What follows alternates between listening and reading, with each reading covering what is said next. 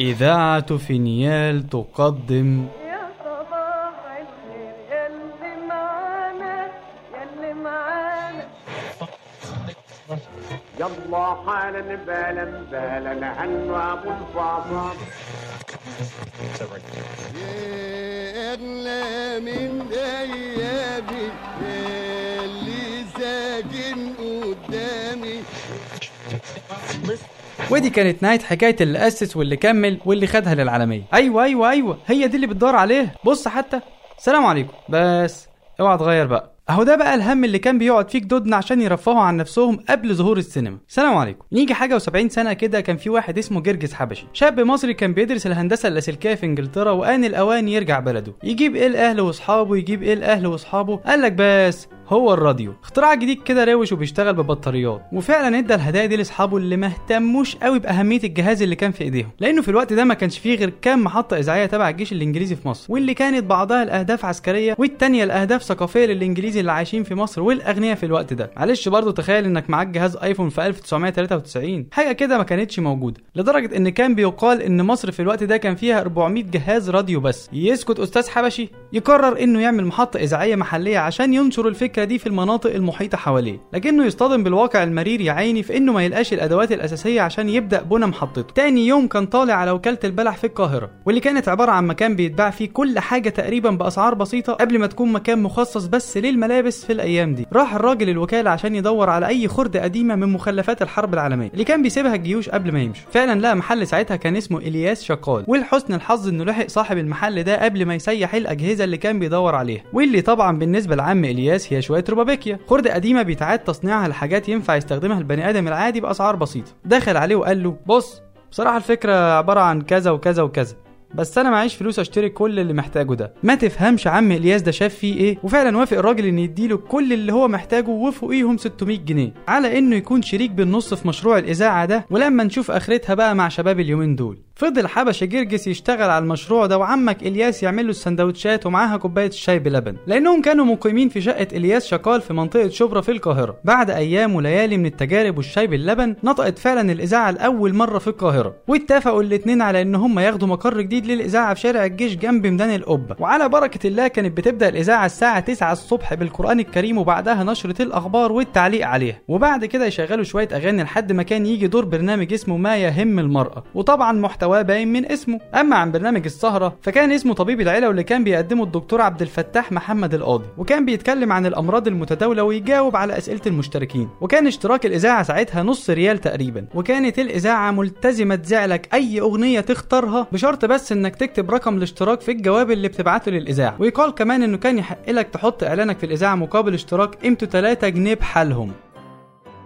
إذاعة جمهورية مصر العربية من القاهرة تقدم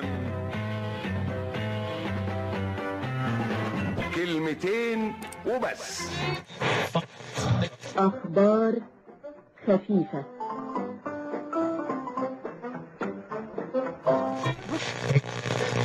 بكرة إن شاء الله وفي نفس الميعاد اللي هيجي فينا. هيفرح بالغنوة ويتسلى بالحدوتة. أقول لكم إيه؟ توتة توتة. غنوة. وحدوتة وفي يوم من الأيام دخلت عليهم واحدة ست متشيكة ومعاها اسطوانتين كل واحدة فيهم عليها أغنية. واحدة اسمها الجو رايق لعبد الوهاب والتانية اسمها الجو غيم لمغني اسمه صالح عبد الحي. وطلبت تشترك في الإذاعة مقابل 50 جنيه مرة واحدة بشرط واحد بس. وهي إنها لما تطلب أغنية من الاتنين دول بالتليفون تشتغل فورا ايا كان اللي شغال في الإذاعة في الوقت ده. واستمر الموضوع على كده لحد ما اتفاجئوا بالبوليس بيدق بابهم. مين؟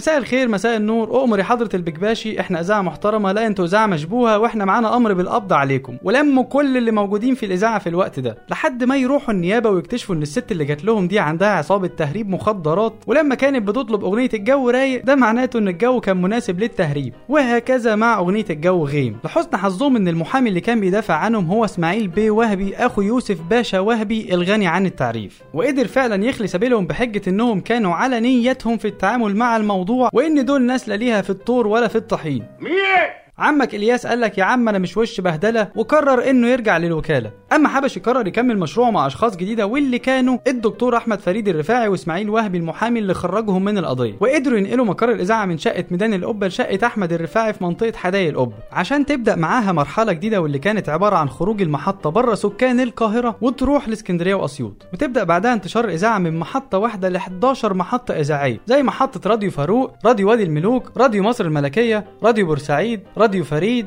راديو الأميرة فوزية راديو القاهرة راديو رمسيس وراديو أمير الصعيد. وقدرت فعلا الإذاعة تركب ترند في الوقت ده لحد ما وصل عدد اللي بيسمعوها ل 11000 مستمع لدرجة إن الإذاعة اتحولت لمزار لأي حد بيجي القاهرة من الأرياف زي حديقة الحيوان وترام الأزهر. والكلام ده كان سنة 1933 يعدي يوم ورا التاني والزهر عمال يلعب مع حبشي وأصحابه وفجأة وهم قاعدين يدخل عليهم شاب حاطط العود تحت باطه وطالب من أستاذ حبشي إنه يسمعه وهو بيغني. ها قول يا ابني. الراجل عجبه صوت الشاب واتفق معاه إنه يجيله بالليل عشان يقدمه للمستمعين. الشاب جاله في الميعاد لابس بدلة سموكن ووقف قدام الميكروفون زي العبد لله كده وكانت المفاجأة. فضل يعرق وصوته حالف ما هو طالع من حنجرته. يعمل إيه عمك حبشي؟ يضطر يغطي الميكروفون بقماشة ويضلم المكان عشان الشاب ده يكون مرتاح. وغنى فريد الأطرش. يا ريتني طير لا طير حواليك. يا ريتني طير لا طير حواليك مطرح ما تروح عيوني عليك. مطرح ما تروح عيوني عليك.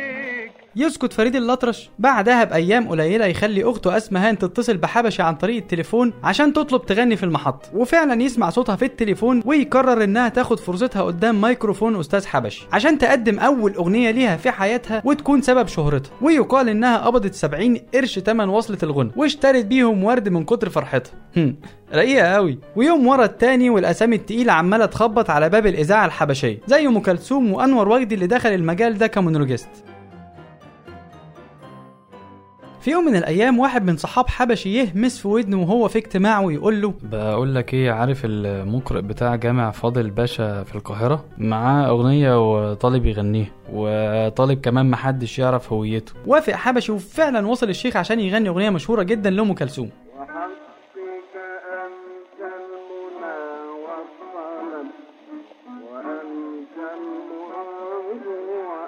أنت وبالصدفة سمعوا الابراشي باشا أحد كبارات البلد في الوقت ده وأصر إنه يعرف مين اللي غنى القصيدة دي. يسكت حبشي. إيه إيه، ما يقدرش طبعا. فاضطر يقول للابراشي باشا إن اللي كان بيغني ده هو الشيخ محمد رفعت. أيوه هو. قيصرة السماء صاحب الحنجرة الطويلة. لكن الشيخ محمد رفعت فضل إنه ما يكررهاش تاني ويركز في قرايه القرآن الكريم. وده شجع حبش إنه يضيف فقرة القرآن الكريم كجزء من البرنامج اليومي في الإذاعة. لكن مش مع الشيخ محمد رفعت للأسف. ومع أول قراية للشيخ مصطفى حزين قامت الدنيا واتجمعوا المشايخ في مظاهرة كبيرة جدا تحت مقر الإذاعة. وراسهم وألف سيف إن الموضوع ده ما يصحش. وإنه إزاي يعني تذيعوا القرآن من نفس الميكروفون اللي بيذيع الأغاني؟ حرام عليكم. حسبي الله ونعم الوكيل. أعوذ بالله من غضب الله. لا إله إلا الله. لكن حبش اتعامل مع الموقف بفطنة ودهاء يحسد عليه. ورمى الكره في ملعبهم وقال لهم طب إيه رأيكم؟ تختاروا أنتوا الأصوات اللي أنتوا شايفينها تنفع. وقدر فعلا يقنعهم لحد ما بقى الموضوع ثابت من يومها والقرآن يتلى في الإذاعة.